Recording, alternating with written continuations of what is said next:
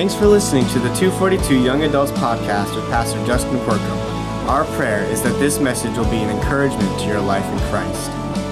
We're taking a little bit of a break. We, we are in the middle of a, a series called Vision Accomplished, and we've been going through Vision for Your Life uh, and, and really focusing and honing in on what has God purposed you to do? What is the work that He has for you to accomplish here on this earth?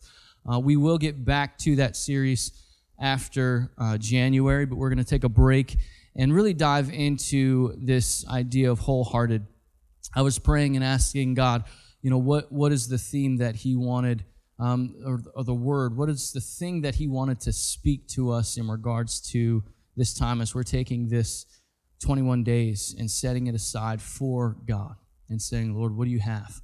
And and I just uh, I felt like the Lord just say, you know, go back to where this all started. Um, when I first came out of college, and I was praying and seeking God about this group, uh, Acts two forty two was the passage of Scripture that God um, sort of hit me with to to say, okay, if you're going to start something here, you're going to start it on the principles in this Scripture, which we're going to get into tonight. And um, and so, if you guys can turn your Bibles to Acts chapter two. I'll give you a little bit of background in before we get to this uh, to the passage this was the, the moment that the holy spirit had fallen on the early church. They were seeking him. They were waiting in jerusalem like jesus had commanded them to do. And tongues of fire and a rushing wind swept uh, the place where they were. And they were seeking god um, they began to speak in other tongues as the spirit enabled them. And people from all around the world had come to jerusalem as they were in Jerusalem from all around the world, they heard the disciples speaking out the, the wonders, the glories of God in their own languages, and they were confused. And then Peter, he comes and he, he delivers this message of redemption about Jesus and, and tells the history of what Jesus came, and, and he preaches this awesome message. 3,000 people come to know Christ at that moment. And, uh, and so then we see this passage of scripture in, in Acts uh, 2. And so I just want to read it. And it says this All the believers devoted themselves to the apostles' teaching and to fellowship and to sharing in meals, including the Lord's Supper, and to prayer. A deep sense of awe came over them all, and the apostles performed many miraculous signs and wonders and all the believers met together in one place and shared everything that they had. They sold their property and possessions and shared the money with those in need. They worshiped together at the temple each day, met in homes for the Lord's Supper, and shared their meals with great joy and generosity, all the while praising God and enjoying the goodwill of all the people. And each day the Lord added to their fellowship those who are being saved. Can we just pray? Lord, we just invite you to speak to us tonight. God, we, we know that there is a message that you desire to pierce our hearts with. There is something in this word that you want to speak to each and every one of us. Maybe a, a single aspect, many, maybe many aspects, but God, we just want to be sensitive to listen right now, to, to hear your word and let it pierce our heart and to apply it to our life, to walk out of this place and do something with what you want to speak to us tonight. And so, Lord, I just ask for a, just a spirit of surrender in the room. Father, that as you speak, we would listen, we'd be obedient. And Lord, that as we just dive into this idea of being wholehearted, Lord, I pray that it would minister, it would encourage us, it would challenge us in areas of our life to, to reach out to you and, and to trust you. And so, Holy Spirit, we give you tonight. We surrender it into your hands and we just ask this all in Jesus' name. Amen. So, I want to talk about a few things um, tonight, but when we look at this idea of wholehearted, I actually want to start backwards. All right, I want to start at the at the end result, right? When you see this this passage of scripture, you actually see the results of a, a life that is lived wholehearted. And so when you look at this, I just want you to, to take a peek uh, back at verse 43. And we'll start there. When you look at verse 33, the first thing that it says is a deep sense of awe came over the, the early church. That and this this idea of awe, this deep sense of awe, it was actually like think of it as like a reverent fear. In the sense that they were seeing God doing such incredible things that they were actually, it actually filled them with like a, a fear. Uh, think about it this way uh, about seeing something happen, and it would almost be like, man, with God, almost th- there's nothing that is impossible. And there was this reverence that began to develop within this community out of respect, out of seeing the power of God manifest, seeing God's hand move and knowing that nothing was impossible for him. And so they got to this place of, of reverence before God to say, wow, no matter what, no matter what I'm facing, no matter what he's facing, no matter what she's facing, we serve a God that does impossible things. We serve a God that, that shows us daily that there is nothing that can stop him. And there was this reverence that developed in their life. The second thing was signs and wonders. The scripture says this it says that they, uh, as they devoted a deep sense of awe came over them all, and the apostles performed many miraculous signs and wonders. I, I like to look at words and, and just kind of, okay, what does that mean? Uh, what's the difference between a wonder? What's the difference between a sign? Uh, so I looked at the word wonder, and it's pretty cut and dry. It's just a miracle performed by anybody. That's literally the definition. It's miracle performed by anyone. That was it. I was like, okay, that's left much to be desired. I was expecting more, but wonder, right? It's a miracle. But then I looked at the word sign and I was it was much better. I was like, wow, I was much more satisfied with the answer for signs.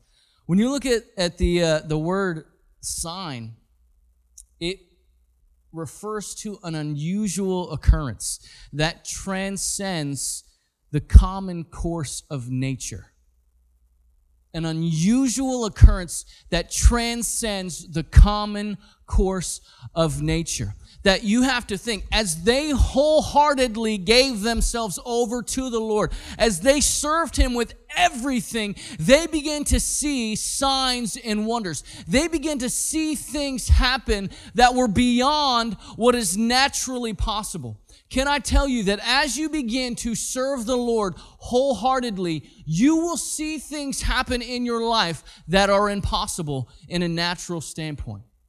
From a natural standpoint, there will be people that look at your life and say, How is it going the way that it's going? Because that is literally impossible.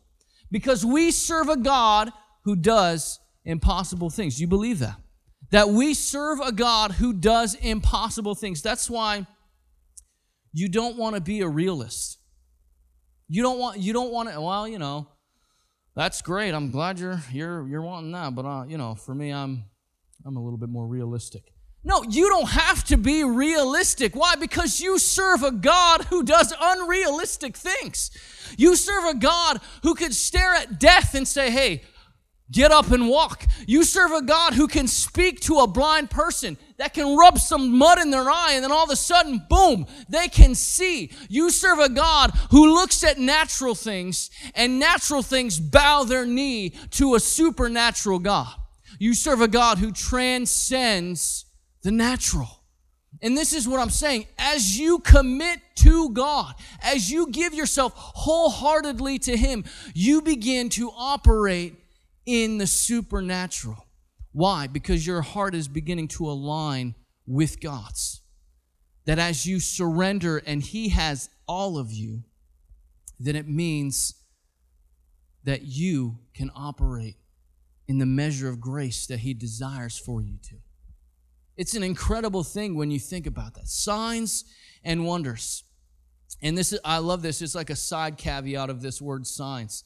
That yes, it is something that is uncommon and it transcends natural, uh, the common course of nature. But it says this it speaks of miracles and wonders by which God authenticates the person that is sent by him. Get this, by, by which he proves Or rather, this it's by which a person proves that the cause that they are pleading is God's. So the idea behind this is that the sign is proof that God is behind you. The sign is, is proof to people in your life that you have the backing of the Holy Spirit, that who you're working for is the Lord. And this is what I love in Mark 16 20. It says that signs and wonders accompany the preaching of the Word of God. That, that as we live our lives as believers, that we should be expecting supernatural things to happen in our lives. There's an expectation that should result from a wholehearted life. Another thing that we see is generosity. Verses 44 and 45 talks about how the church they shared everything that they had. They sold property and possessions. They shared that money with people that were in need. Let me tell you, when you surrender to the Lord and you give God lordship in every area of your life, it produces a generous heart. Why? Because material possessions, you recognize material possessions are given to us by God not only because he desires to bless us, but he desires for us to be a blessing to others. And that you can imagine this, this church that they are so in love with the Lord, they are so in love with the community around them that now they are driven to meet the needs of the people that are around them. And that, I, I think to me, this is the most beautiful picture of the church of Jesus Christ. That they were operating in not only unity, but in generosity that you could tell their heart was for their brothers and sisters. And we're, we're going to dive in this in a second, but another thing that we see here is a lifestyle of worship. Look at verse 46. They worship together at the temple each day. You know, some people, um, you know, some people are cool with just like the one, I'll go to church, you know, get my Sunday morning thing on, I'll get my nice shoes on, I'll go hour long service, do my thing, and then I got the rest of the weekend. It's good. And I'll see Jesus next Sunday. You know, like some people are cool with that. Like there are some, these guys were meeting every day. They were getting together to meet in the temple of the Lord. That they, they were united in their worship of God that, that their encounter, their wholeheartedness led to a lifestyle of worship. That it wasn't just about a, a, a Sunday morning encounter. It wasn't about a one time a week encounter, a two, it was just get me in the presence of God with my, my family and my friends. Like I need to be in his presence with people that are walking in life with me. They were driven by a lifestyle of worship. They met in homes for the Lord's Supper. They shared meals together. And this is the last thing favor. Verse 47 praising God and enjoying the goodwill of all people. And each day the Lord added to their fellowship those who were being saved. Like, wow, the favor of God was on them. And so I look at this and I see, wow, like signs and wonders, a lifestyle of worship, generosity, deep sense of awe, favor. Like these are all things that I want to see in my life. I mean, how many feel the same way? Like you want to see God moving in a way that, that you just read in this passage of scripture. Like to you, that's yes, God. That can we just raise our? I just want to see who wants that kind of. You, I, I, you'd be crazy not to. You'd be crazy not to want to see God's hand move in that way. And so that's the result of a wholehearted life. As you see the favor of God, your heart becomes generous towards other people. That, that your d- desire to worship God, it just overtakes every area of your life. That you'll see God's hand in, in signs and wonders. You'll see Him come upon you in power. And so I want to dive in just for a bit on what does it mean to be wholehearted? Because we're going to take the next and, and, just so you guys know we are we're going to start our fast 21 days. It'll go from the 10th of January to the 31st right? So we are starting next Friday will be day 1 of our 21 day fast okay? And, and why why am I giving you a week? Because fasting takes preparation, man. You're like, yo, you gotta like, you gotta really like work your your spirit and your mind and your like. It's so that's one reason too is to plan. All right, um, planning is is key. You need to seek the Lord this week about what kind of fast that that He desires for you. Not the time. Don't do this, and we'll talk about it at the end. But I'm just saying, don't just do the thing that's easy. Don't do the thing that's comfortable. Just do the thing that you feel the Lord is is challenging you to do. Right? Be obedient to the Lord. And we'll dive, we'll dive in there in a second. But I'm saying this that we are about to step into a season of prayer and fasting before God. And so we are going to be saying, God, there is there is going to be a greater measure of myself that I want to lay down before you. A greater level of surrender that I desire to, to just, you know, give it all. And if there's any area in my life that I haven't, reveal it to me, show me. This is a period uh, of time this month that we are going to be seeking God's face in ways that we can become more wholehearted. So I want to define this. I want to flesh this out. What does it mean to be wholehearted? When you look at verse 42, and as I felt the Lord kind of speak to me, go back to the beginning, uh, uh, I began to read this passage, and I just read this. I read, All the believers devoted themselves. And you ever read the Bible and, you know, this word is highlighted in yellow. It is different than the white letters surrounding it. Come on. So there are times that when I read the Bible, I go through and it is it's as if the Holy Spirit just kind of like, let me just let me just color this a different that guy right there like this is how it was. Like I, I was reading and it was like a smack in the face. Like they devoted themselves. I didn't even get to anything else. It was just like the holy spirit just check that word out. That's what it like that's what it was. It was just like look look at that. And and i felt like I felt like the Lord was saying, I'm calling you to a deeper level of devotion. That I am calling, and I feel this so strongly in my spirit even now, that God is calling each and every one of you to a deeper level of devotion. Some of you believe that you have a deep level of devotion to the Lord. There are times, let me tell you, as I was coming in, you know, you're coming into scripture and oh, God, I'm a pastor. I got a pretty good level of devotion to that God, God hit me so hard and said, There is a deeper level of devotion that you have yet to step into into my spirit. And I feel like that is the same message that He's speaking to you tonight that there is a deeper level of devotion, of wholeheartedness that God is requiring from His church. And if there's one thing that the enemy has been trying, specifically in our age range, the one thing that the enemy has been trying to keep the generation, I believe it because I believe that it is going to be the millennials that, that flip the, the complete makeup of the church. And that the Holy Spirit is actually going to use the millennial generation to, to awaken a, a third great revival in the church. I believe it's going to happen in the millennial like age bracket. And I feel that's something that I've just felt God put in my spirit. Gen Xers too. Gen Xers too.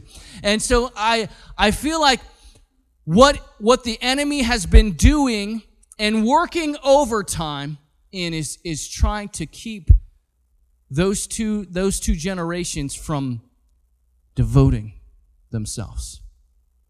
And that's there's this is the generation of busyness. This is the generation of distraction where there is something, there is always something that can take your attention away from the things that you know you should be giving the attention to. Always. You don't need to look hard for a distraction. Why? Because the Holy Spirit is seeking devotion, but the, but the enemy is seeking distraction. If he can distract you, then he can keep you from getting to the place of devotion that the Holy Spirit desires for you to enter into. And so when we look at devotion, all the believers, all, everyone, they devoted themselves. That word means to be steadfastly attentive unto, to give unrelenting care or attention to a thing. To give constant attention to something. And I I think about that. We are really good. I mean, from from a like a casual Christian perspective, many believers are very good at giving attention to the kingdom of God. But we are not good at give, giving steadfast attention to the kingdom of God. When I think of steadfast attention, I think of like a like a focus that cannot be broken. Yeah, have you have you have you ever had steadfast attention on something? Like I, I think about what I'm a guy, right? So I'm pretty good at steadfast attention. Like with one thing. I can't do multiple things. My wife is amazing. She can do like 40 things at once and still be like there'll be times where where I'm having a conversation or I'm talking to her and, and I'll be like, hey, what did I just say? Word for word. She's like on the phone with somebody. I'll say something. She's talking to Judah and she's also cooking. And I'll be like, what did I just say? And she'll word for word. I'm like, dang it. How do you do that? Like, you know, I'm, I'm like, I'm texting someone and like she's talking and Judah's saying something and, and it's and then like once I'm done, it's like, did you hear what I said? Nope. Nope, didn't hear a word. Like I so that's just how I am. So for me like I can only like I can only give like attention to like whatever's in my hand. Um so I I, I can't I'm not good. Like I don't get distracted, which is great, but I'm I also can't do more than one thing at a time, which is not great. So, but you have to think about what holds your steadfast attention. Like my wife, you know, every once she's she's a baker. So, you know, she's she gets, you know, the timer and this and everything, you know, there's things that need to be cooked or baked. I'm not a baker or a cook or anything like that. So obviously you can tell. But she'll do things so she knows exactly how much time needs. And, and so she watches it. Because you can't miss it. It can be seconds and it's burnt. You know, so she's great with that kind of stuff. Unremitting attention to a thing. Can I just paint a picture for you? That when you get up in the morning, the first thing that you think about is thank you, Holy Spirit, for today. I thank you that you've given me a new day. I want to know what it is that you have for me to accomplish this day. And then when you get into the shower, you're saying, God, I thank you that I have this water. I'm thank you that I'm able to clean my, you, that your mind is always fixed upon the Lord, that everything that you do, you see through the lens of Jesus Christ. That as you go to work, as you're driving there, that you're thinking about the things of the Lord. You're thinking about how He desires. There's, there's a relationship here that is continual, it is constant. That everything that you do, everything that you speak, every thought that you think, the idea is to be so overwhelmed by the Holy Spirit. You know, and in their seasons, you'll you'll notice it. Anytime that we hit prayer and fasting, I felt bad. I went out to breakfast with somebody after prayer and fasting, and Star Wars something or other came out, and uh, we were talking about it, and I don't know how, but man, after after a season where you're diving in and you just get overwhelmed by the Holy Spirit, somehow I don't know why it just gets back to Jesus. Everything you so we're talking about Star Wars, and then all of a sudden it's like two seconds later, it's like, yeah, the Holy Spirit is so good. It is. I'm like, how did we get here? We started with like, I don't know, I don't even remember what movie it was, but I but uh, I'm like, how did we get to? Jesus? Sometimes when it gets in you, it just it just comes out. And when you when you are in a place of wholehearted surrender, you just can't help but see things through the lens of Jesus. That when you have encounters with family members that are difficult, that a grace comes upon you that you just see them with the lens of Jesus. That when you're encountering coworkers, you see them through the lens of Jesus. When you're out shopping and you're just doing your own thing and you just need to pick up some milk, you see a person and your heart just breaks for them because you see them through the lens of Jesus. That God is trying to bring us to a place where our heart is just so connected with Him, wholehearted, that everything that we do is for His glory, everything we do is in Christ's authority, everything that we do is empowered by the Holy Spirit. And we point people to Jesus. So, what are we wholehearted about? What are we wholehearted about? When we look at this verse, I finally got past that, you know, the first word, the first like four words. And uh, so they devoted themselves, right? They devoted themselves, wholeheartedness, constant, steadfast attention to three things. The first, the Word of God. It says the believers devoted themselves to the apostles' teaching. You have to realize what did Jesus say in Matthew 28 when, when he gathered his disciples together? What did he say?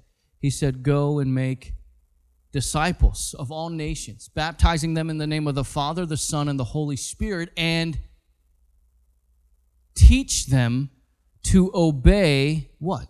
All that I have commanded you. So what happens when we when we we see that? What do we see here? That they devoted themselves to the apostles' teaching. The apostles were given the job. Their responsibility from Jesus himself was to go make disciples and teach them. Teach them what I have commanded you. Well, what, what did he command them? The Gospels. When you look at the life of Jesus, the teachings of Jesus that we have in this word, that we can read about the parables that Jesus spoke, that we can discern things from Jesus' mouth, accounted by the disciples. What were they teaching them? They were teaching them the Word of God. And they were also connecting Old Testament and saying, hey, this is how the Old Testament points to Jesus. This is what the disciples did. When you look at even Stephen, when he was martyred in Acts chapter 7, he gives a message and he preaches this beautiful message, bridging the gap between the Old Testament all the way pointing to Christ. And this is, this is the message that they were communicating to the people of God. It was the Word of God. And the people were so hungry to learn what Jesus taught. Being taught by the, the apostles, just to know they were so hungry. They were constantly looking to, to learn what was the heart of Jesus. They were constantly looking to just learn how do I walk in, in the will of Jesus, in the fullness of Christ. There was a hunger that developed within them for the Word of God. And so the apostles taught them the Word of God. When you give steadfast attention to the Word of God, to learning and growing in the Word of God in your life, you will see what the early church saw, what we talked about at the very beginning. You will see God begin to use you in signs and wonders. You will see God bring you to a place of generosity where your heart is set towards other people, that you have a genuine care and love for those people, that you'll see a lifestyle of worship begin to develop and you. You'll see God's hand of favor in your life. But it starts when you devote yourselves to the Word of God. This is uh, this will change your life. This will really this will really change your life. More than reading it, actually doing it. That'll change your life. There's a lot of people who can read it and then do nothing. James says, man, it's like you look at yourself in a mirror, you completely forget you turn around, you just forget what you look like and walk away. It, this is who you are. God reveals who you are through this book. If you read it and walk away and don't do it, then you, you are forgetting who you are. You're forgetting what you look like. You need to know the word to be able to know who you, who you are. Another thing that we see here is they devoted themselves to community. It says they devoted themselves to fellowship and to the sharing of meals, including the Lord's Supper. I love this word fellowship. It's a great word. This word actually means the share which a person has in anything.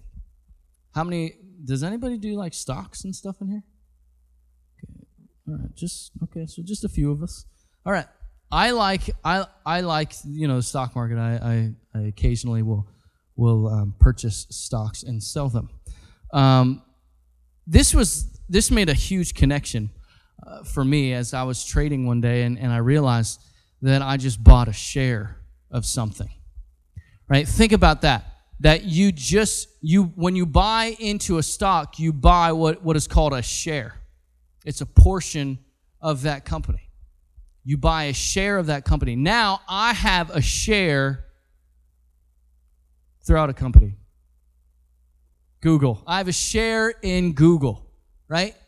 Now what happens? Now I sort of am checking out, okay, is it doing well? I, I there's a desire to care about this stock because I have a share in it. Think about fellowship in that way.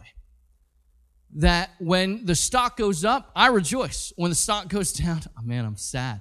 I, I am sharing in the success and the failure of that stock. Now applied to fellowship. It is the share that you have in your brothers and sisters in Christ. How much do you invest into the people around you? Like, look around this room. How much do you invest even in the people in this room? That you would say, I have a share in their life, that I have participate, I've participated in their life, that I've invested in them. And when they succeed, I rejoice. When they struggle, I pray hard because I care, because I want to see things go well for them, because I love them, because I care about them. Because I have fellowship with them, because I, I have a share in their life. That I've invested and I care. Sharing together in meals. This is actually pretty interesting. Like meals in first century were, were like this really beautiful moment that they would actually celebrate a covenant between two parties. And so, if you look in, in Exodus 24, Moses and the elders actually shared a meal in the presence of God after they were given the law. Like this, this sitting down and having a meal was, was symbolic of two parties coming together in, in, in covenant. And I thought, man, that's pretty cool. Like the idea of the relationship that God uh, has knitted the, the body of Christ together. We're the body of Christ that he knits us together. And, and so this, this shared meal gives this picture. Think about a, a, even a wedding, right? That we still do this today. Uh, people get married, we eat some food, except for, you know, they ate food for like weeks, um, which would be awesome. We should try to start that back up. That'd be amazing. Yeah, after the fast, after the fast. So sometimes I think we overlook the importance of community in the favor of God, though. Uh, you understand what I'm saying? Like, there's a there's a very popular thought that if I can just get myself individually right with the Lord, um, then everything's going to work, and I'm going to see the fullness of what God has for me. Uh, you know, if I can just hit my knees and pray every day, get in the Word, develop a you know that lifestyle of worship that we just talked about. I just really get myself connected with the Lord. But it's funny because you know, especially even with the Bible in First John, you, you realize John, he's communicating and saying, "Look, how can you get this right? How can you love God who you don't see if you can't love people that you can see? How can you get this right if you don't get this right? And Jesus said, Love the Lord your God and love your neighbor as yourself. These are the two greatest commandments. And, there's a thought in, in Jewish culture that how you love people is actually how you love God. And that's biblical, right? What you've done to the least of these. Jesus told a parable about that. What you've done to the least of these, what did he say? You did to me. How you loved them is how you loved me. And, and when you think about the idea of community, you will not walk in the fullness of the Holy Spirit. You won't walk in that unless you have community. Wow. Like, didn't that, did that blow your mind like it blew my mind? Like the fact that if you do not depend and lean on brothers and sisters in Christ, you can't walk in the fullness of God. Even Paul says we're the body of Christ, that each of us play a part. How can you, as a, as a stinking eyeball, just kind of bounce around on the floor all by yourself? You're not going to be effective. You cannot walk in the fullness of God unless you are paired up with the body of Christ. And there are so many people trying to do their walk with God in isolation. They think that they can actually succeed in isolation. But you realize that the devil, the Bible says in, in 1 Peter, the devil is like a roaring lion seeking whom he could devour. What does a lion do? It cuts off, it isolates the weakest member of a herd, and then it tears it to pieces. That you cannot thrive in isolation as a believer in Christ. You are not designed to be in isolation. You are designed to be in community. And you will not ever be able to walk in what God has for you until you pair up with people and surround yourself with community. This is something we have to grow in as a group. If it's just Friday and you see somebody on Friday, man, how's it going, man? Uh, uh, Jeff? Then, oh yeah, like you don't you don't even know people's name. Like I would challenge, be put yourself out there. It's hard meeting new people.